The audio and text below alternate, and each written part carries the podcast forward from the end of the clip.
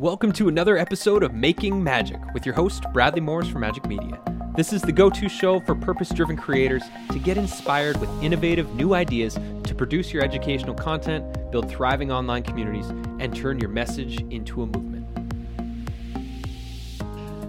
So today's sermon is just like a little warm up slash stretch for the uh, the ChatGPT related workshop that's happening tomorrow on unleashing your creative brilliance. I just wanted to share a little um, hack. We're all entrepreneurs, which means when we sign clients to hire us for coaching, we should probably have a contract.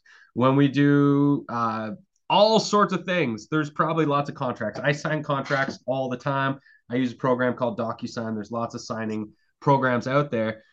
Um, but like yesterday, I had to sign a many, many page contract that was, you know, there was two different 20 page contracts that I had to go through around investment capital for upcoming comedy ads for Magic Kids. And, you know, it's just, there's a lot of legal jargon inside of these contracts. And so uh, one of the things that I really just loved and it was so convenient and it probably saved me. This one thing probably saved me i would say hundreds of dollars in legal fees to tell me what i already believed to be true inside of the contract but i wasn't 100% sure you know what the contract was saying in some certain parts. And so i wanted to uh i wanted to just get a second set of eyes. And so i just want to show you real quick just this like one extra thing that you could do. So this is an example of like one of our illustrator agreements. And so I put in here,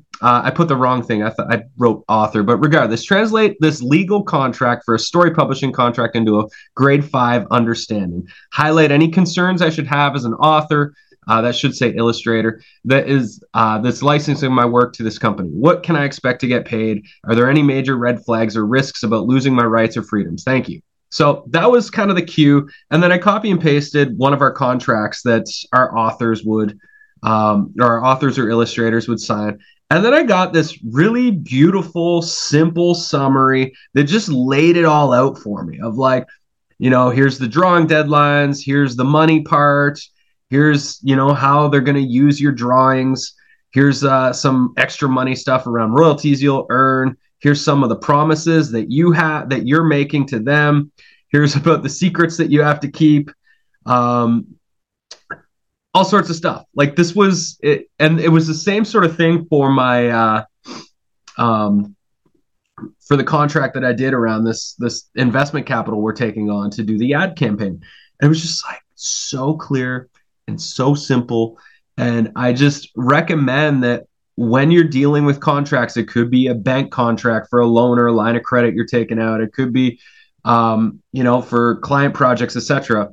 It, it's just so convenient to have it do this, and then asking it to do it at a grade five level. It just makes it so like simple and understandable to get through all the legal jargon. Um, you know, obviously, this can't replace a lawyer, and if there's a really important contract that is you know if you're dealing with something like disney or whatever and and you understand that it's instead of a you know this is a five page contract or something like that. So five page you're looking at a 50 page contract then you might want to find some legal assistance for that. But this is a great way for simple contracts to just like tear through it and know exactly what you're signing up for. Because yeah you don't want to make the mistake of not reading it or not understanding what you're saying yes to and then being bound to that so I just wanted to share that for all of you, just as a reminder of like how much these types of tools can be useful in our day to day life um, for sifting through the bullshit and saving us a whole bunch of money because that's nice too. Lawyers are expensive. Thanks for tuning in to this episode of the Making Magic podcast with your host, Bradley T. Morris from Majik Media. If you're inspired to leverage your life's work by crafting your transformational, educational, and inspirational media, thriving online community, profitable membership, or to turn your message into a movement, then head on over to majikmedia.com. That's M A J I K media.com and explore what our partnership opportunities have to offer you and your beautiful business.